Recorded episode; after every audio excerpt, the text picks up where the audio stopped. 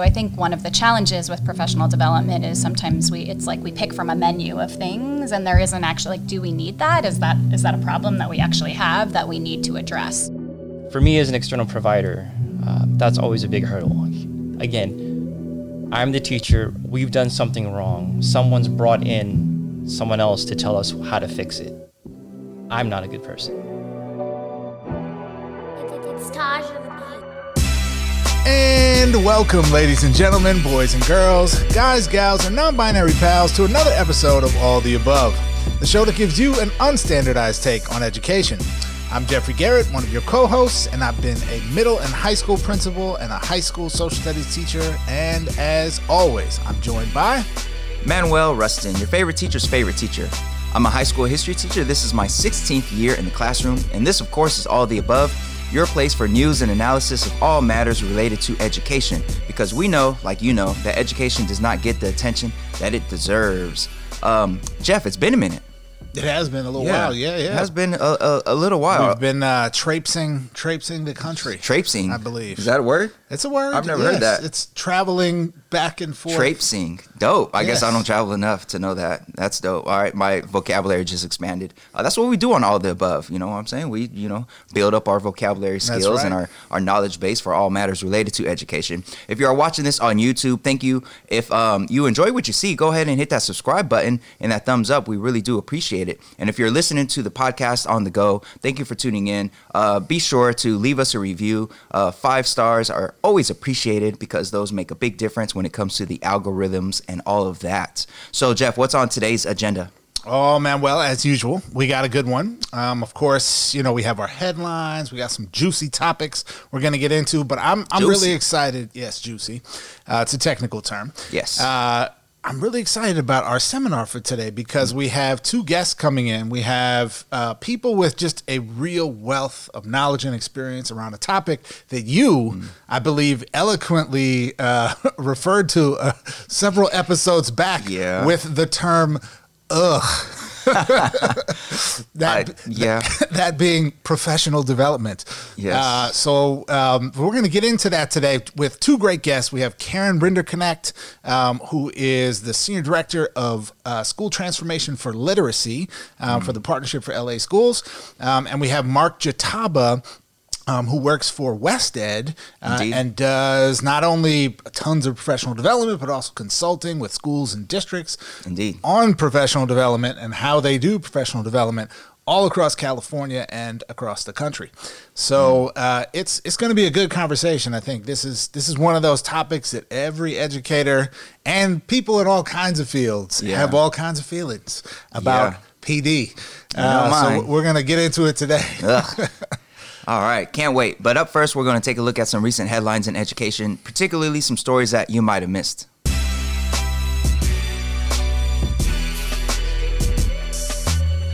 All right, folks, now it's time for today's Do Now, where we take a look at headlines in education. Jeff, how are we going to do the Do Now today? Well, Manuel, as responsible educators, it's very important for us to check for understanding. That is true, yes. So to make sure you did your homework out there, today we have a pop quiz. Pop quiz. Right. I'm ready today, Jeff. I'm ready. I studied, you know, had extra time. Thinking caps on, folks. Yeah. Thinking caps on. All right, Jeff. First quiz question for today. All right. Jeff. Yep. Who in our schools is being hit hard right now by the current housing crisis? Is it students? Is it teachers? Or is it all of the above? See what I did there, Jeff? I saw what you did there, man. Yeah, well, I'm gonna, you know, I feel this is one of those times where the teacher's trying to trick you with a distractor. I'm gonna say A, students. Well, Jeff, the answer, of course, is always all of the above. That's right. Here on All of the Above. Yes. So this regards a story, actually a collection of stories coming out of a few different sources related to how housing has impacted students and how it continues to impact teachers as well.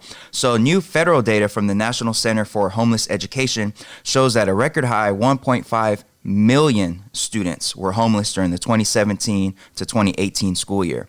That's 11% more than the previous year and nearly double the number from a decade ago. 16 states have seen student homelessness rise 10% or more in the last 3 years alone.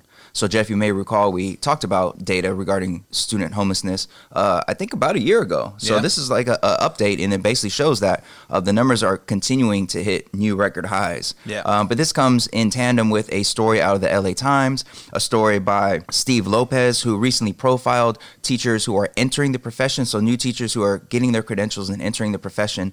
And he basically, in speaking to these teachers, found that, especially in California, around the Los Angeles area, their excitement for entering the profession is tapered very much by their worries about how they'll afford rent. And he found that a lot of teachers are having to move away from their communities and their hometowns to find areas that are more affordable for them to live in, to teach. And it just looks like the teachers coming into our profession are stressed about how they could afford rent, in given our low compensation for teachers, relatively speaking. And students, of course, are being hit hard in the reality of homelessness and not having stable housing. Jeff, what do you make of all this? Yeah, so I find it to be one of those issues that's a little bit like a canary in the mine shaft, so to speak, right? That we're seeing homelessness on the rise for students, right, which means homelessness is on the rise for families, right? And the sort of ripple effects that has on kids' ability to learn, kids' ability to focus. You know, what's the impact of that going to be 20 years from now when these kids who spent their time in school, you know, struggling, right, in this way, are applying to college and trying to get jobs and, you know, trying to raise families of their own, right? Yeah. And we are also now seeing that because of the just intense economic circumstances in which students and families are struggling, those same forces are having a sort of depressing impact on the teaching staff, right?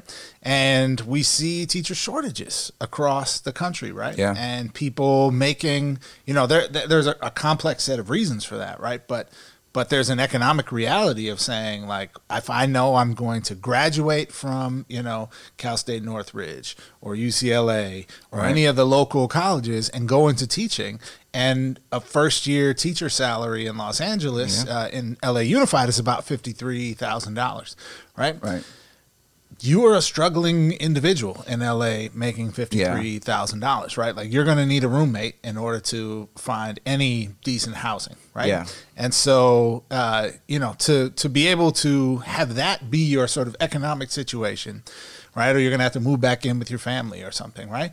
And compare that to what's possible in some other fields. Like, we've set up a set of conditions that's discouraging people from entering the profession. Yeah. It's making it harder for kids and families to, you know, to even manage and survive.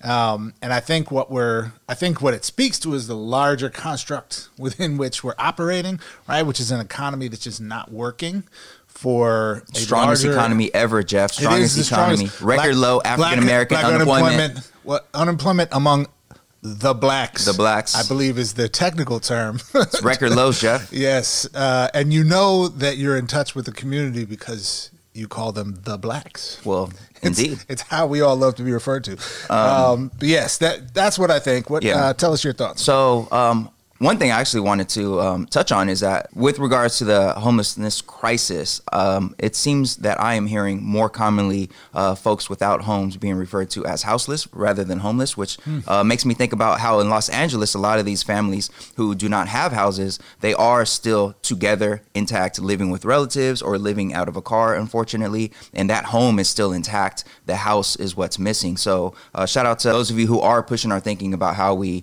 speak about folks who are struggling, who are facing this crisis. One thing that stands out in the federal data is that the overall number of houseless students is on the rise. The number who are living on their own, however, the number who are living without guardians and who are really out there on their own, that's risen by nearly 17% to more than 129,000 students. So 129,000 students across the country who are living not in the house, not with family, and who are truly struggling. And that, to me, that's the, it's unimaginable for me to think about a teenager who's literally out there on their own. And it reminds me of our previous guest, Aaron Whalen, in the school that he co-founded that helps this population, among others. It's really tragic. The economy might look strong from certain perspectives, but clearly it is not. And clearly there is work to be done. Spoiler alert, the students who do not have stable housing, their test scores tend to be quite a bit lower than students who have stable housing. So the report noted that only 29% of houseless students perform proficiently in reading language arts, which is 8.5% fewer than other low-income students. Of course, test scores are not the greatest concern here, but it just goes without saying that this is an added struggle for students who are trying to learn and trying to make their way through our society. Yeah.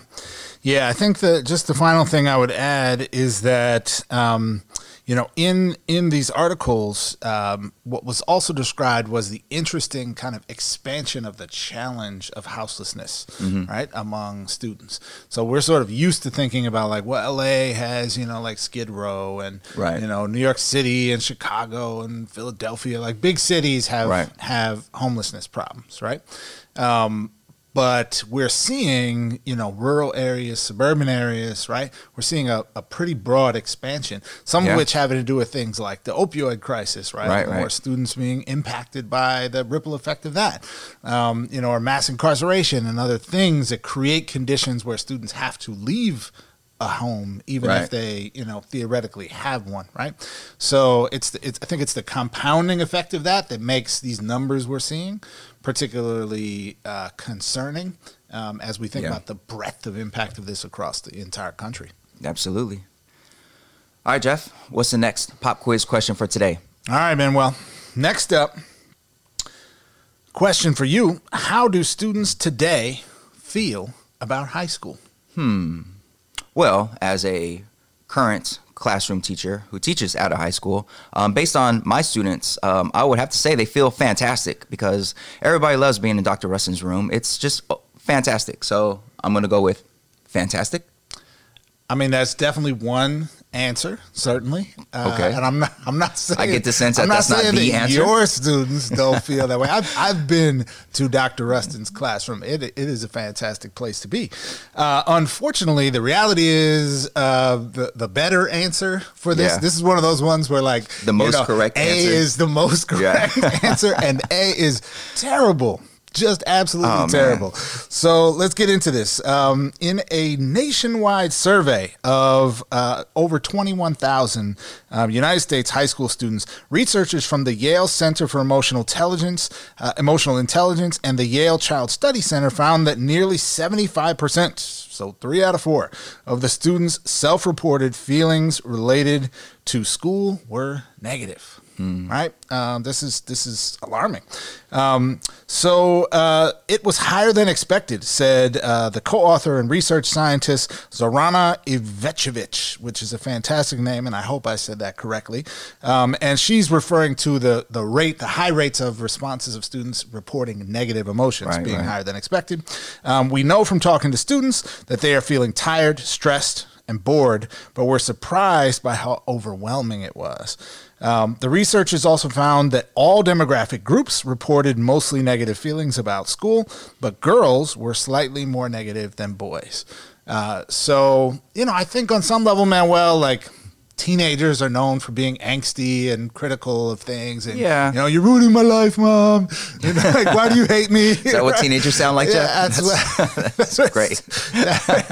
That's exact. Yes, that's how they sound. But, there's sort of the stereotype of the disgruntled teenager that's trying to figure out life. And it's just a difficult phase, right? Right. But I think this data is something beyond the stereotype, right? Yeah. So tell us, Dr. Rustin, with the happy classroom, what's going on here? Yeah, so this is 75% of students self-reporting that their feelings about school are negative. 75%, so my students are within the other 25%, just want to put that out there, just facts. But no, it's really an overwhelming number. they broke down, you know, the report, which we'll link on our website, altashow.com, broke down the responses and some of the, within the open-ended responses, the most common emotion that students reported was feeling tired. 79.83% reported feeling stressed. I think that this is more than the usual teenagers not liking school situation. Mm-hmm. These numbers are extremely high, and this is a survey of over 21,000 students. And I think that in all of our discussion about education and all of our discussion about how to boost student achievement and student outcomes across the nation, and we look at, you know, how we compare with other nations and all that stuff, I think something that's lost is just the foundational question of, do students even like being here? Because if they don't like it, I don't care what you put in front of them, you're going to have challenges and you're going to have a problem. And I think when it comes to teacher PD, which we'll be discussing in the next seminar, most of the PD that I've experienced has not had anything to do with how to help students feel better about school. It's mostly been on instructional methods that are geared towards boosting reading and math skills and things like that, which are obviously very, very, very important. But we're kind of missing the boat here if we are not even thinking about, do students even enjoy what we're delivering? And part of the response to that for me personally, of course, is to make sure my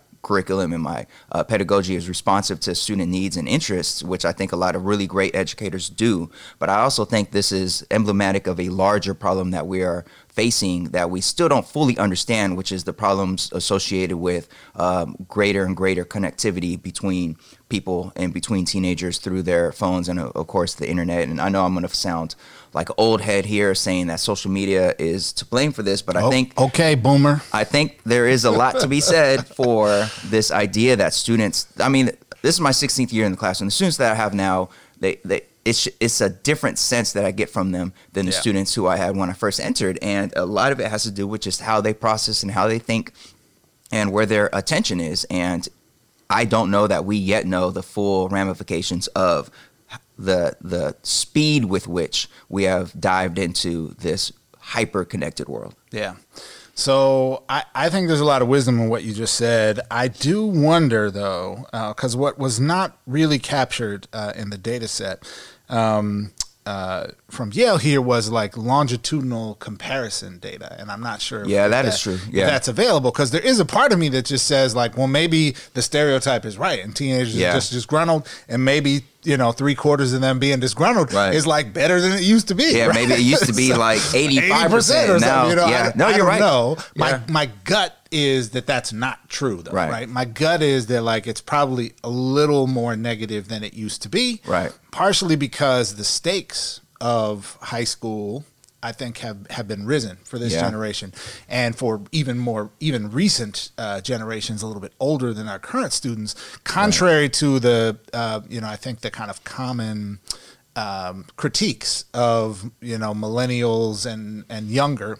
Yeah. That they're sort of only motivated by instant gratification and they don't want to work hard. I think we have a lot of data that suggests they're actually being asked to work much harder, right? And they're actually doing harder academic work. We're sending more of them to college. The competitiveness of college is vastly higher than it used to be, right? While the cost is higher than it used to be, and while the stakes of getting in and going are greater than they used to be, right? Yeah. So they're operating at a context that I think is much more potentially stressful in terms of like everything you do, if you're in this club or if you're not in this club, or if you're president of the club or if you're just vice president of the club, like that could be the difference between getting in or not getting in, right? So I think there's that kind of context that I would imagine about this. And I do think what you're alluding to, even though it was, you know, slightly boomer-ish, but... I'm not a boomer, but still, no, I'll take it. But this idea of the social isolation that comes along with a deeply embedded culture of social, of like online existence, where, you know, we do have data to suggest like you just don't get the feelings of connection that are real from... you know, Instagram, that comes from having an actual friend and sitting next to that friend and being able to talk through something when you're having a hard time, or just, you know, sitting and laughing, right? Yeah. That the connection and the sense of calm and well-being that you get is not the same. And we have kids that are growing up in that context and like maybe are not even necessarily conscious of it, right? Yeah. Of what they might be missing. Yeah, no, I agree. I'm really interested in seeing what these numbers were in the past. We're going to throw this report on our website, and if we could find some previous iterations of the survey, then we'll throw those up there as well. So, but for now, Jeff, we have one last quiz question. Yeah. And I do want to just give one quick shout out, though, because the Yale Child Study Center and the Yale Center for Emotional Intelligence are doing some really dope work. So I encourage people to click on that link, check out some of the stuff they're doing. I think a lot of educators will be really interested in learning about what they're discovering. For sure, for sure. Yeah. All right, Jeff, last question for today's Do Now. This is a great one. This is my favorite question, actually. Okay. Jeff, who is everyone's best friend on campus? Well, that answer is obvious, and it is obvious because there are two answers. The first answer is the secretary in the main office. The second answer is the custodian, or if you're out here in California, the plant manager. Those are the two answers. If you are a teacher or a principal or anyone in the school, you better recognize that immediately. Well, yeah, for the teachers, for sure. Yes. Those will be everyone's best friend. But from the student perspective, Jeff, it's obviously the principal because he's... or she's, or they're your pal. Get it? Principal? Yes. Get pal. Best friend. See? Not P-L-E, nope. But P-A-L. Indeed. Yes. Indeed.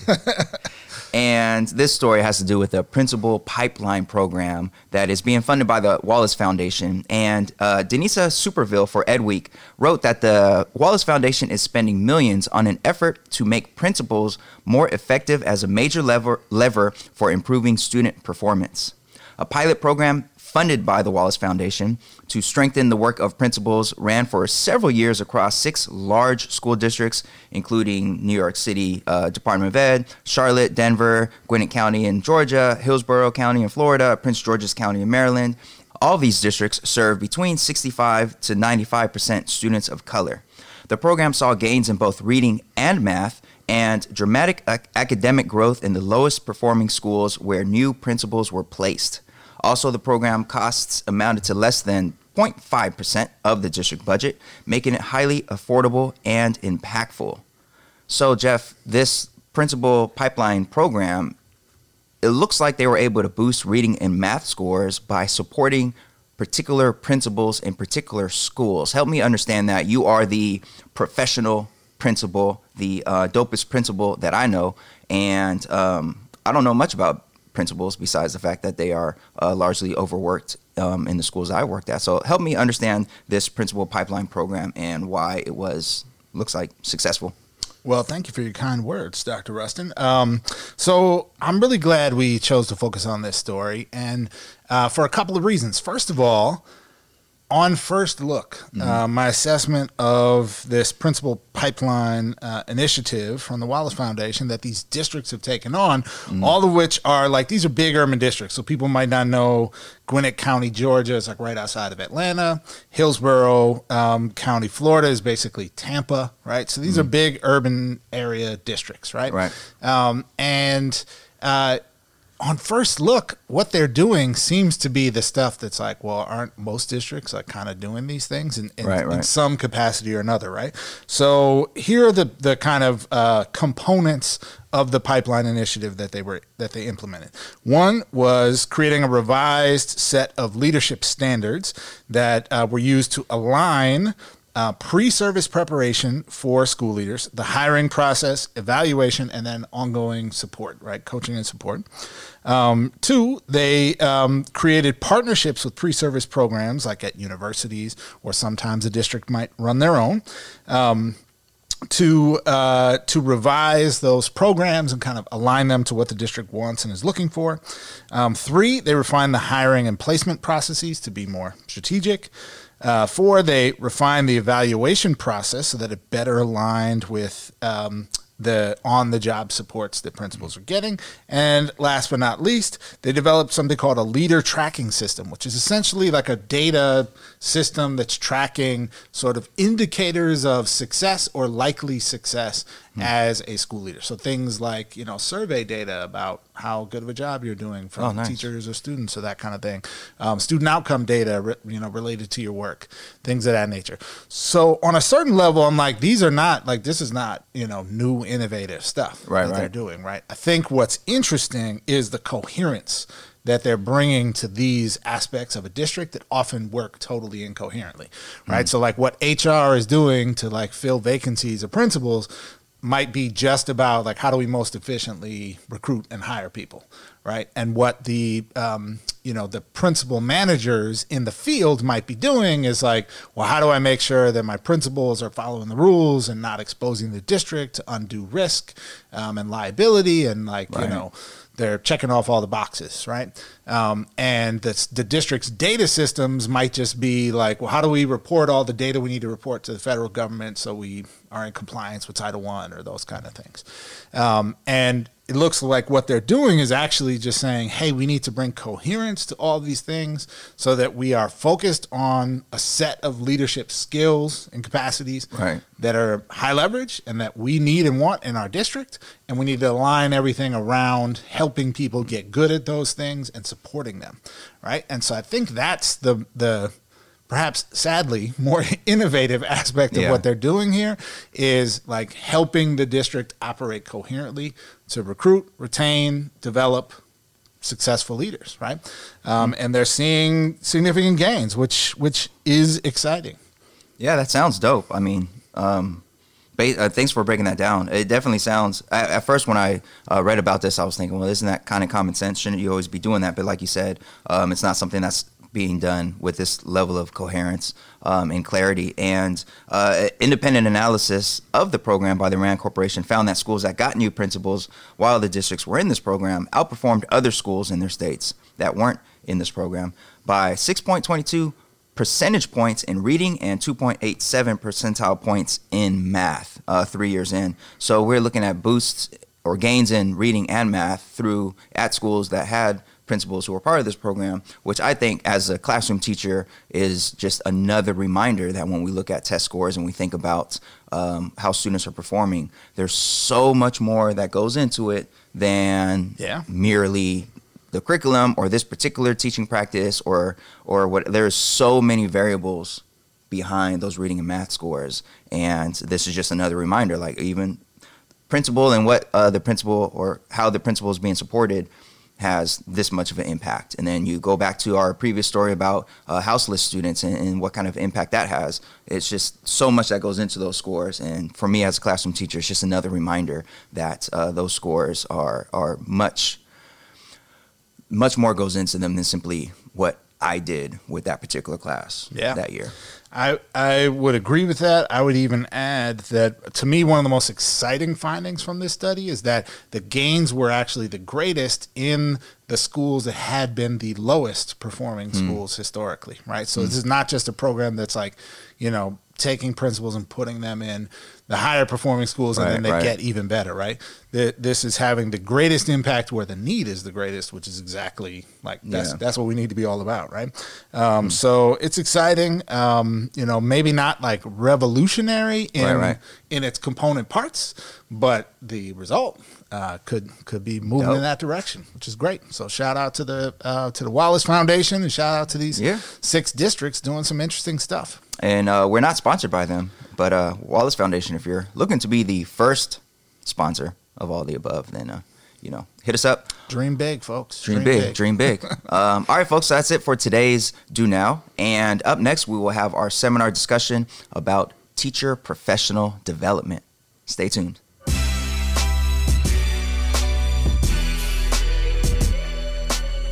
All right, folks, welcome to today's seminar. Today we'll be discussing teacher professional development, and we brought 2 dope guests who are experts in the realm of professional development to help us understand the complexities behind it. All right, so up first we have Dr. Mark Jitaba. Hello, Mark. Hello. Mark is a school improvement facilitator with the Comprehensive School Assistance Program at WestEd, which is a nonpartisan, nonprofit research, development, and service agency that works with education in other communities throughout the United States. Mark partners with states, districts, and schools to coordinate and deliver research-based professional development and coaching services in mathematics and English language learning. He currently leads WestEd's efforts with teacher practice teams, a problem-solving process to sustain solutions for site-based math challenges.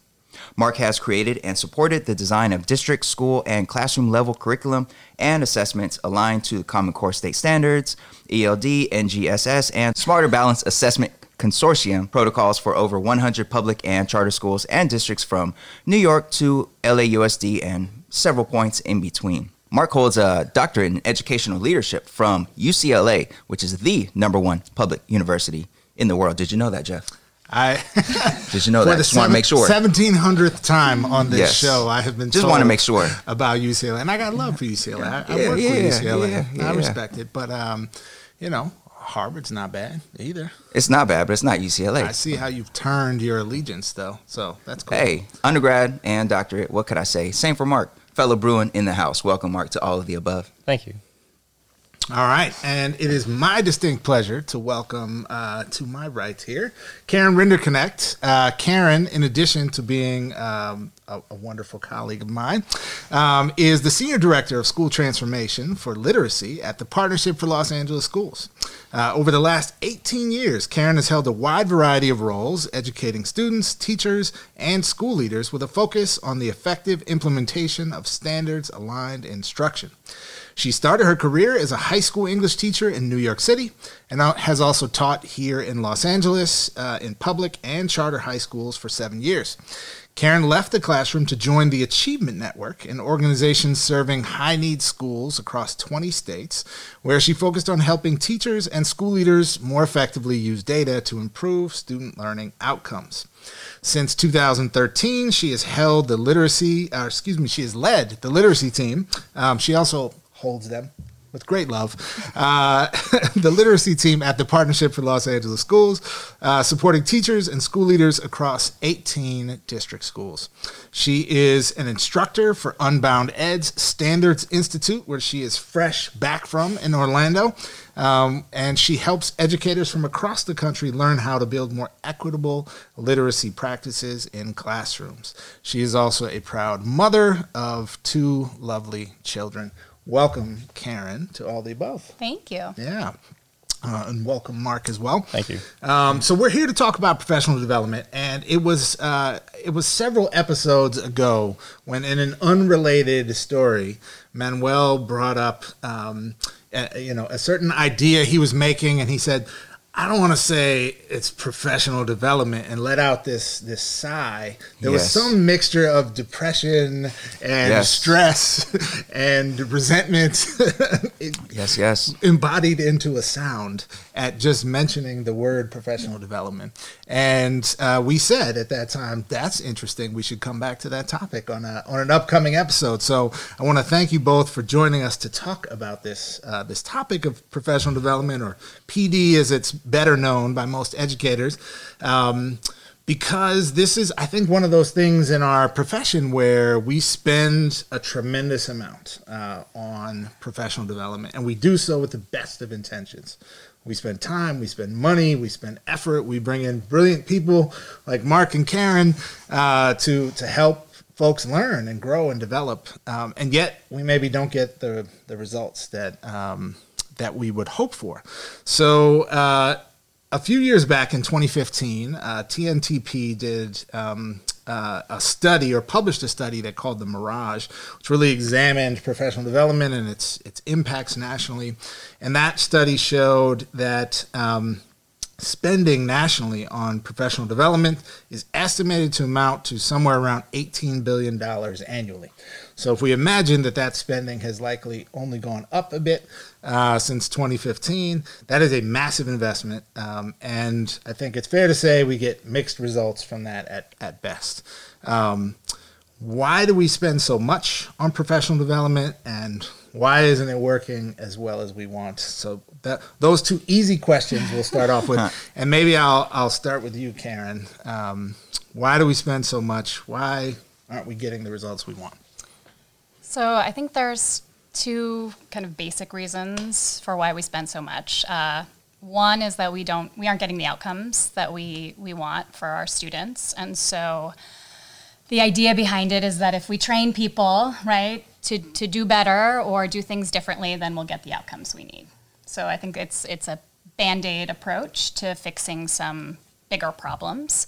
I think the other reason why we spend so much additionally is because structurally schools are not set up for learning, right, and collaboration to work during the traditional school year or the traditional school day, right? So most schools, at least, and I can speak to LA Unified specifically, teachers have very, very little time to actually collaborate, to learn together, to plan together. They come to school one day, right, before the school year starts. So they have one day to actually get things together and work with one another and figure things out. They have a very limited amount of time during the school year. I think it's like 14 days for an hour or something. So if there is any kind of learning or practice or anything that we want to happen with teachers or with educators, we have to do that outside of or in place of the time that we have, right? And so that costs a lot of money.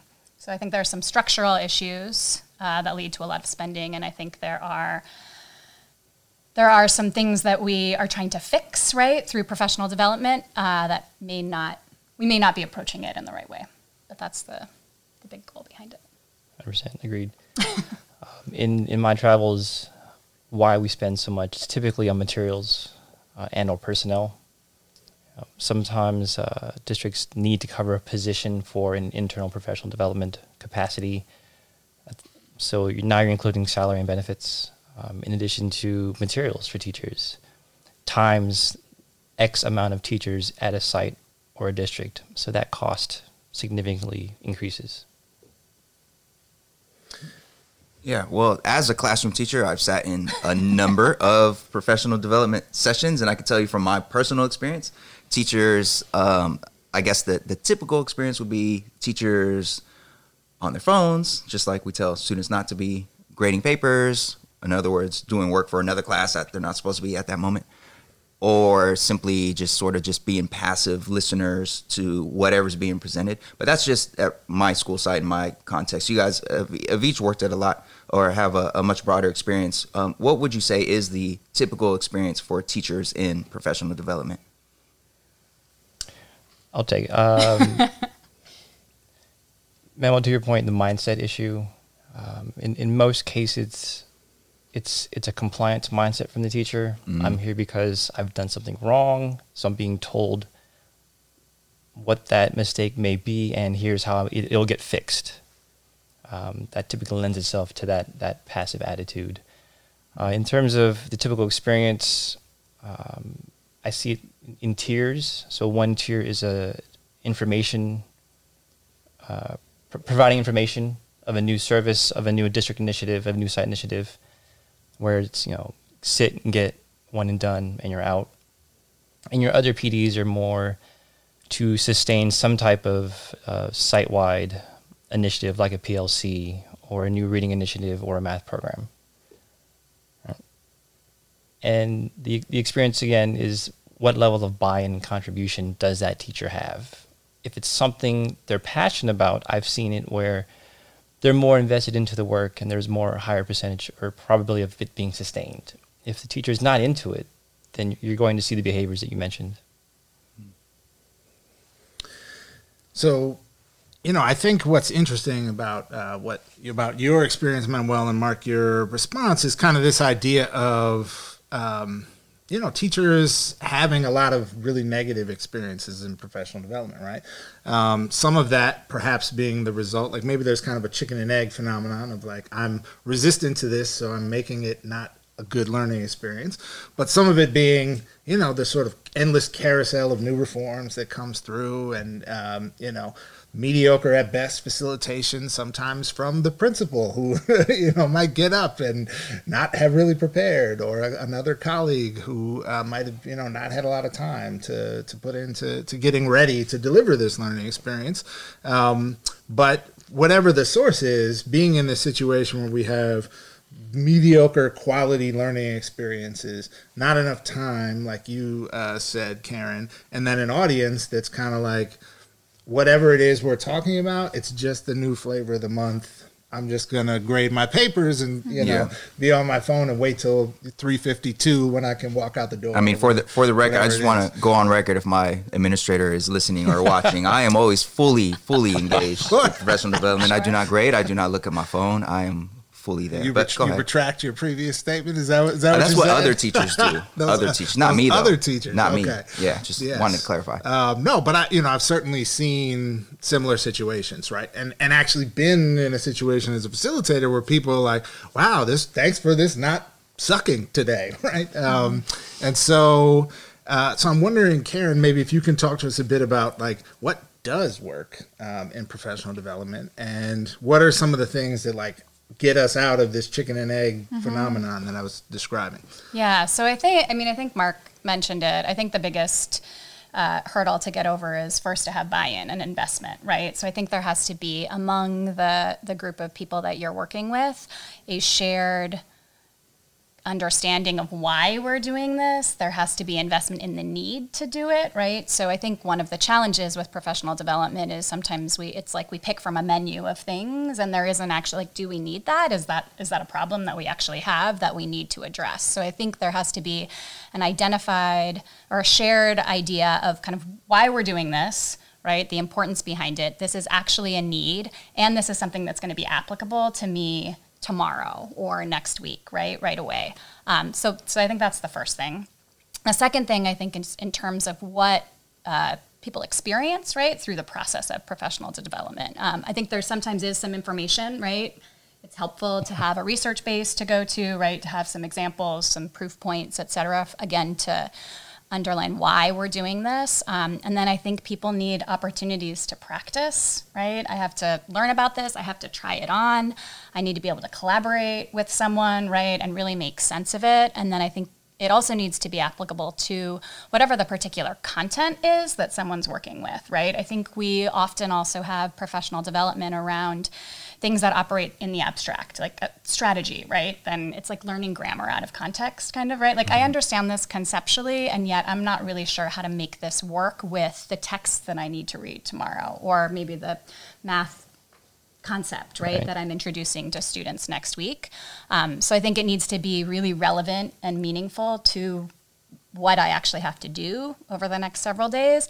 And then I need opportunities, like, over time to practice, to get feedback, to revisit it. So this idea of a kind of sit for 2 hours and get something, which is generally not enough time to do all the things I talked about anyway, right? But it really is something that needs to happen over time, beyond the couple of hours that we're maybe learning about something and initially trying it on. Yeah. And get something that is often like, let's work on these really hard things to get good at, right? For 2 hours, and then go do them, and we checked it off the PD plan, and we're good. And next month we're moving on to the next thing, right? Because you all got it, right? And so we've covered reading, check. Now we're moving on to math, right?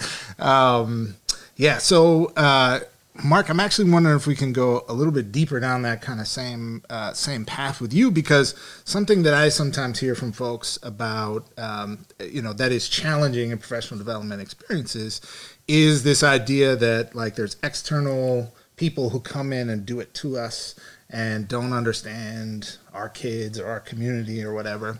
And I correct me if I'm wrong, but I can imagine that you have encountered that in your, in your extensive work.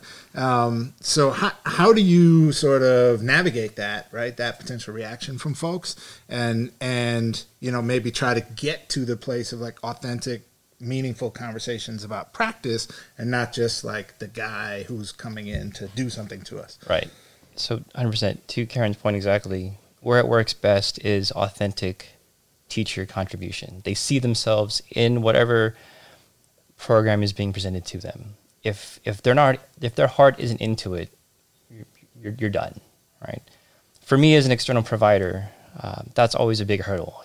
Again, I'm the teacher. We've done something wrong. Someone's brought in someone else to tell us how to fix it. I'm not a good person. So in my line of work, how do we address that? We really try and ground the work in your experience. What is your reality? Who are your kids? I can't tell you how many times I've heard, great, but those aren't my students. So where I've seen success is, well, let's talk about your students in this work. Then we start to get to see the more authentic contributions and buy-in. Oh, this is how it will apply to me tomorrow, right? If I do my job correctly, I'm just providing options and a way to think for teachers. It's on them to take that and carry it forward. All right, now, so those are a lot of, you each touched on things that help make PD much more effective in terms of teacher buy-in and them feeling that it actually does connect with who they are and who their students are. What are some common PD practices that you see that clearly simply just do not work? Talking at people for extended periods of time, like reading from slides, right? Yeah. Clicking through. I think, I mean, I would equate it to a classroom in a lot of ways, right? If you don't have, again, kind of people talking about something, thinking about something, trying it on, asking questions, right? Like if there isn't time to actually process and to do, then I think PD is generally ineffective. Karen, are you trying to tell me that my 12-point font with 36 bullet points on my slide that I just read to a room full of people, that's not effective? Is that what you're saying? Okay. Yes. Well, it helps if you attach a really big binder to it to deliver to. Yeah, the bigger the binder, the more effective. The binder. Yeah, exactly. Yeah. To add on what doesn't work, the one and dones rarely, if any, sustain the work. Where it does, it's only because there's already systems in place. There's a culture back at whatever site to move that work forward, right? Where it doesn't work, again, if the teacher doesn't see themselves in the work, it's not going to happen. And Karen mentioned it, the ability to tinker, to iterate, to get real-time feedback and adjust my practice without fear of evaluation or something that will happen if I don't do it correctly. That's where it won't work, right? Yeah. So, I'm glad you brought that up, Mark, because I think we often think of PD as being like a thing that happens in isolation from the rest of the work, right? Which is maybe the first brick in the wall of ineffectiveness of professional development. But I'm wondering if actually we can hear from you both about what are those aspects of a system around the professional development that happens that actually enables it to be effective, the culture that you named, what are the things that you've seen that are a part of that culture that make for professional development that works, right, and that feels good to people who are involved? Sure, I'll go. Yeah. So when we talk about systems, I tend to talk function, not form, right? PLCs, learning walks, lesson studies, those are a form. The function they serve is some system to gather real-time data to address a gap, a problem. So PD that works is a school that has a system in place to develop learning in teachers. So what are all those various systems? What systems do you have to gather data that informs the gap? What systems do you have around communications to disseminate information, to gather information, to give feedback to teachers, between teachers and administration and support staff? If those are in place, I tend to see PD be more successful. Yeah, I don't have a whole lot to add to that. I would agree. I mean, I think the first thing you have to have in place is a means of collecting information about what is not working, and do we all agree, right, that that's not working and that this is a problem we need to solve, right? So some collective buy-in. So you need bodies that do that work, right? You need teams of teachers that are thinking about what are the outcomes we want to see. If we're not seeing those, okay, what are some things we might do to address that, right? Or an instructional leadership team, right, who has goals for a school, and they have the opportunity to say, we're not meeting these goals. Let's collect some data to get some better information on why we're not meeting those goals. And then now let's think through what would we design, right? What learning do we need to do, or what additional practice or feedback or supports, right, do we need to put in place?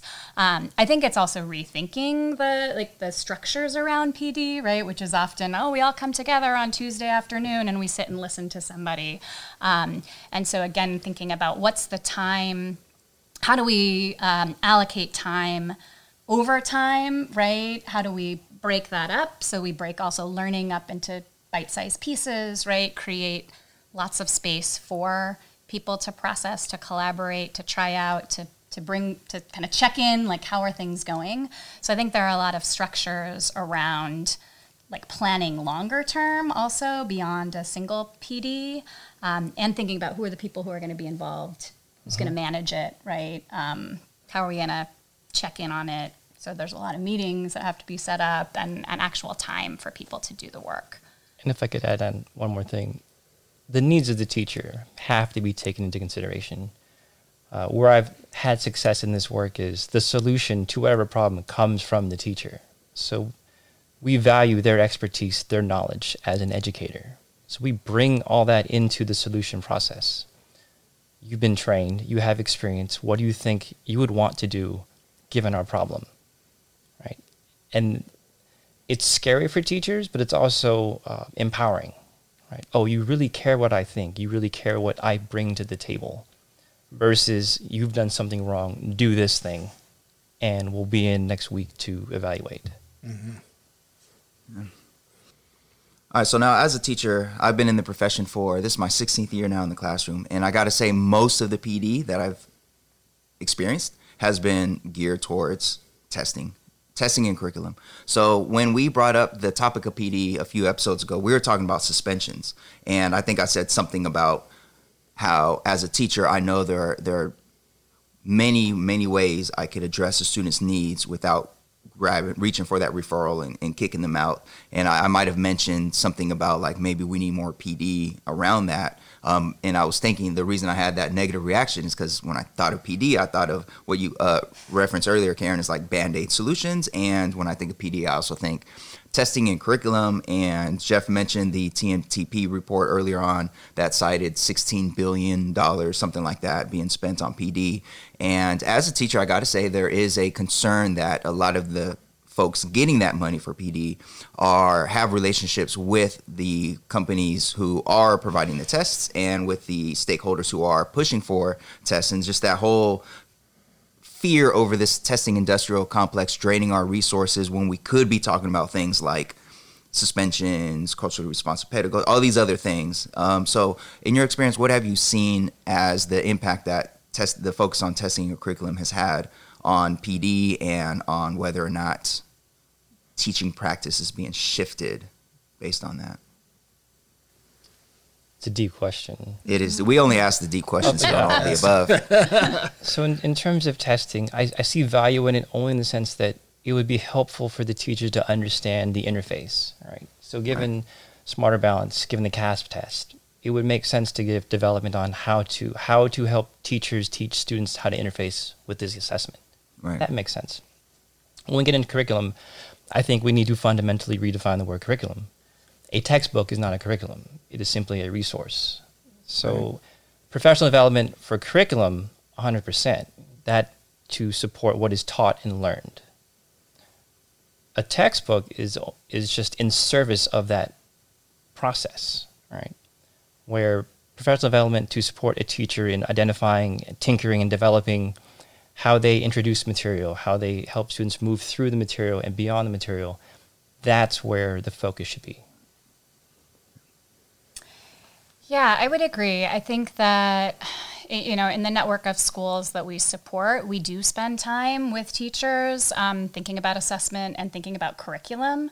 And I think we've actually had some success in both areas, but for two reasons. One, where there's, again, investment in whatever the assessments are telling us, right? Like, if our end goal is to know whether our students have mastered their letter sounds, right, by, you know, the middle of kindergarten, it's very valuable to have some assessment data, right, to be able to take a look at and to think about, okay, which of my which among my kiddos have not mastered these sound spelling combinations, and then what additional support do they need? And I think you can apply that up if you think about what the assessments are telling you and how to use that information, again, with that goal of student learning, right, in mind.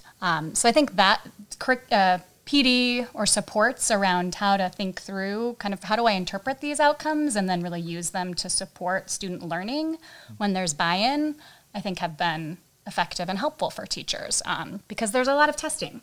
Right, and so I think it's also helpful to help people think about, well, what do I need to pay attention to? What can I use in my classroom? And what is not maybe part of this kind of bigger system that right now it is the way things are, and I don't need to live there. I think around curriculum, similarly, right, it's where I've seen PD around curriculum be really helpful is when teachers are able to like spend time with the resources. Also understand like why are we using these resources, right? If you are working with teachers who are like, I don't like this textbook, I don't believe in what this is doing, then forget it, right? But if you have a really high quality curriculum that supports students with accessing, my background is literacy, right? So I'm living in like texts and tasks, right? And so thinking about how are we really, building knowledge around particular topics through texts, and how does this curriculum work to help do that, right? So really understanding curriculum design in a way, and where you have a true curriculum versus a textbook, which is missing all of those pieces. But then I think most importantly, that connection with who are the students in my classroom, right? And what do I need to do as an educator to design instruction that supports my students in really accessing these texts or accessing these tasks and thinking about these, big, meaty, critical questions, right? That we want them to grapple with and write about and come up with ideas around. So it's less around the curriculum and more around actual instruction, right? Like how do we really make this be meaningful for students in our classroom? And it happens over time too, right? Like especially when there's something new, right? And there's a lot of fear, I think, sometimes that like I have to do it perfect on day one, and that's not gonna happen either. So I think we also have to have a lot of kind of grace and support people through a process versus dropping a book and saying we expect to see this next Wednesday, right? You're going to be on lesson 5.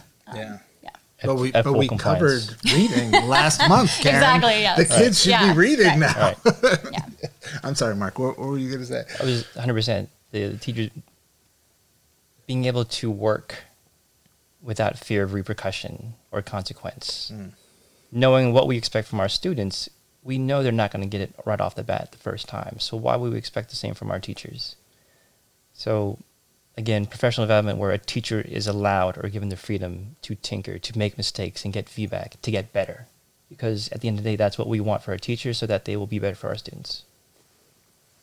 So, there's so many things that have come up for me in today's conversation that I think actually get to, just on a personal level, my kind of like orientation and philosophy around professional development that I had as a teacher and certainly had as a principal, which is in general, I have been a person who is highly skeptical of external PD as a major driver of change in a school, apart from things where like there's a critical mass of staff who have like identified something we want to go out and get and are like, we should go to that place to go get it, right?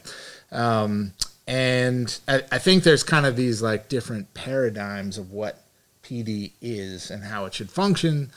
The dominant one, as I see it, being like we have, we bring all the teachers together or subsets of teachers together. We deliver some content. We let them engage with the content, and then we expect them to go implement that, right? And then there's more of your kind of, at least as I was kind of trained as an educator, that kind of like Dufourian PLC process, right? Which is we organize people in teams. Those teams identify the critical components of what they are trying to get kids to learn, of course, informed by standards and research and other things. But then it is a the core function of the team to go through these iterative processes of getting better at doing that work, most of which is going to be done by the people in the room, right? We will seek out external inputs when and how they're important and relevant to the work. And we will be held accountable using, and this is Manuel's favorite part of the equation, standardized testing, right? Which tells us on some comparison level, like, hey, are we being as effective yes. at what we think we're doing as, you know, as we want to be? So I think what I'm interested, that was a really long-winded question. That's not a question. So let me try to be a better moderator here on this seminar discussion. I think what I'm interested in hearing from the both of you is, do you agree with that kind of like, you know, these are the competing paradigms of PD? Would you agree with the assessment that maybe the dominant paradigm, at least as I framed it, is flawed in this way? And if so, what should we do about it? So, Karen, maybe I'll start with you. Oh, man. I think Manuel said we only ask the hard questions. Yeah. You have 25 seconds to respond. Go. Yes. So I think fundamentally I agree with you. So maybe we can start there, right? I think there is far more power in a group of individuals working towards collective goals and iterating on how to get there, right? Identifying this is a need we have, let's figure out what supports we need. Is there an expert we need to bring in, right? Do we need to do some professional reading? Do we need to go back to the research? Now let's try that out, right? So I think you're going to see a lot more impact, right, when you have a group of committed people working together to problem solve around particular student outcomes. I think one of the challenges we have in that, why that's not working or why that's not in place everywhere for a number of reasons, but I know in California, again, it comes back to how the school day is structured, right? So creating time and space for that kind of learning to happen. Resources, right, are also potentially limited. Like, let's say we're a team and we decide, like, we need this kind of learning, and well, that kind of learning might cost a lot of money, right? Like, that person might be expensive or that experience, right? So I think there are restrictions there.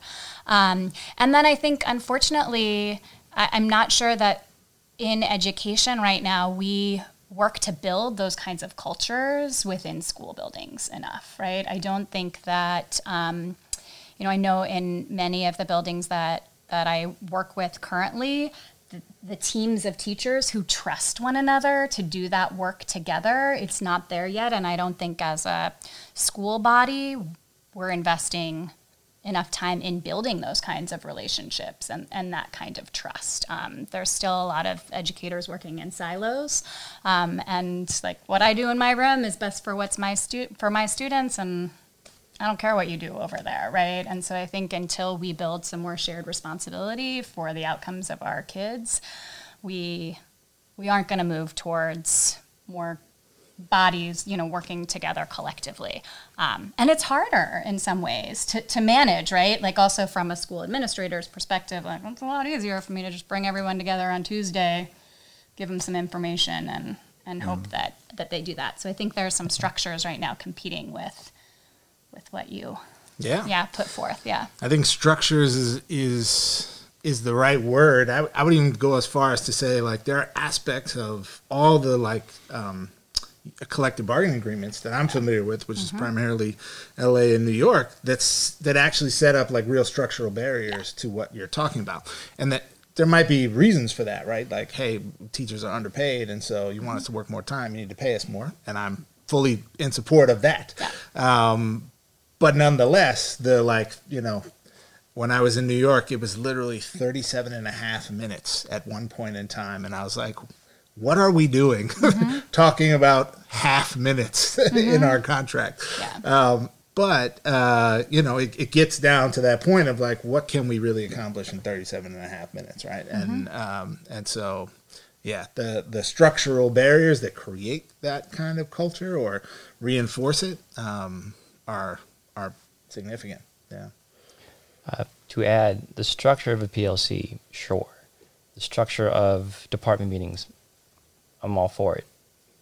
But if all they're going to serve is a form, it won't get any better. To what function do the PLCs serve? These articulate the 37.5 minutes. What do you do in that time? Right? Can make or break your improvement efforts or your development efforts. To Karen's point, 100% shared vision. If all the teachers on that team are bought in, it will work because the team will come up with something to move the work forward. They will find the gap. They will find the solution, and the team, when given the time and the space and the freedom to tinker, they'll work through individually what will impact their own day-to-day teaching. All right. Well, I think like all good PD, based on what you've each shared, this is something that cannot just be a one-off, Jeff. This is something that has to be revisited over time. I think so. But this was good part one. Whet the appetite. There you go. Get the creative juices flowing. Indeed. Yes. Indeed. Next time we'll solve professional development. Yes, we'll because we only need like two sessions. Maybe three. Easy. Maybe three. The budget allows for three. Yeah. Three sessions. And we have to spend the funds by June. Yeah, June we do. 15th, otherwise, we lose them. And they don't roll over. Yeah. So, yeah, indeed. Well, thank you each for being here and being part of this discussion. Now, folks, if you're watching this on YouTube or listening on the go, do know that we will have one-on-one interviews with each of our guests to learn more about their particular path to into their current roles. But also, Jeff, I'm curious, since they've each been the external provider at some point facing practicing teachers, I am curious if they have started off their work like so many other external providers have started off in front of me, which is to say, hey, I was a classroom teacher. I still feel like I'm a classroom teacher. I'm one of you. There's like a whole thing that external providers do. And I'm curious what they say to the teachers in front of them when they are presenting. So we're going to save that for the one-on-one discussions, because I suspect that they also let the teachers know that they were classroom teachers and that they understand, which is true and honest. However, as a teacher, I have thoughts on that. All right, so one-on-ones on our YouTube channel. Head over there, youtube.com/alloftheabove, to hear more about their journey and to hear how they start off their professional development sessions when they have had teachers in front of them kind of wondering what this is all about. All right, any last words, Jeff? Thank you, Mark. Indeed. Thank you, Karen, for joining us today. Great discussion, and I think I would agree. There's still more to more dots to connect here, more things to unpack. So perhaps a further discussion down the road. Indeed. All right, folks, up next will be our Class Dismiss, where we take a look at folks doing excellent things in the world of education. Stay tuned.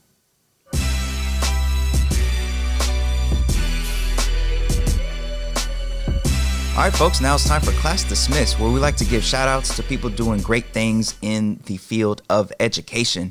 Jeff, who do we have today? Well, Manuel, I'm excited for today's Class Dismiss because, you know, it's the end of February. Black History Month is coming to a close. Indeed. 2020 is one of those wonderful years where the equity gap between days of Black History Month and days of other months closes just a little by a day with that 29th day. Indeed. So we'll take it. And in honor of Black History Month, we want to shout out a school all the way from the Bronx. Shout out to all my people in the Bronx, BX in the house. That's doing some really exciting things around celebrating Black history. And I think lots of schools across the country do all kinds of stuff, right? Readings and performances and assemblies. And that stuff is great. But this school took a particularly unique approach. And this school is called Leaders of Tomorrow Middle School. It's on the Richard R. Green campus in the Williamsburg section of the Bronx. And they really took an approach of creating a museum throughout their entire school. So all of the hallways in the school were just covered in Black History Month images and exhibits with different themes in each hallway. So they have like a, Leaders of Perseverance section, and they have a section on Martin Luther King's life and legacy, and a section on, Black hip hop artists, and a section on Black Wall Street, and all different kinds of stuff spread throughout the school. They were featured recently on CBS2, with a little special in New York City, featuring one of their teachers, a guy named Barry Curtis. So we want to give a shout out to him and all of the staff at Leaders of Tomorrow Middle School that I think did something really great, really noteworthy, and maybe something that other schools might try to emulate, next year or next time around when we, really want to do something special to celebrate the contributions of Black folks in American history. That's dope. That's dope. I always appreciate a nice, responsible Black History Month celebration at a school, because too often you hear about some really problematic stuff as people try to cover so-called Black history. So that's dope. Shout out to that school in the Bronx. Thank you for tuning in. If you are watching this on YouTube and if you've enjoyed what you've seen, please, what did the young people say? Smash that subscribe button. Do that, and we would very much appreciate it. And of course, if you listen to this podcast on the go, please consider rating us and reviewing us, because that makes a big difference, and that will be very helpful for us. All right, so thank you for tuning in, and we will see you next time.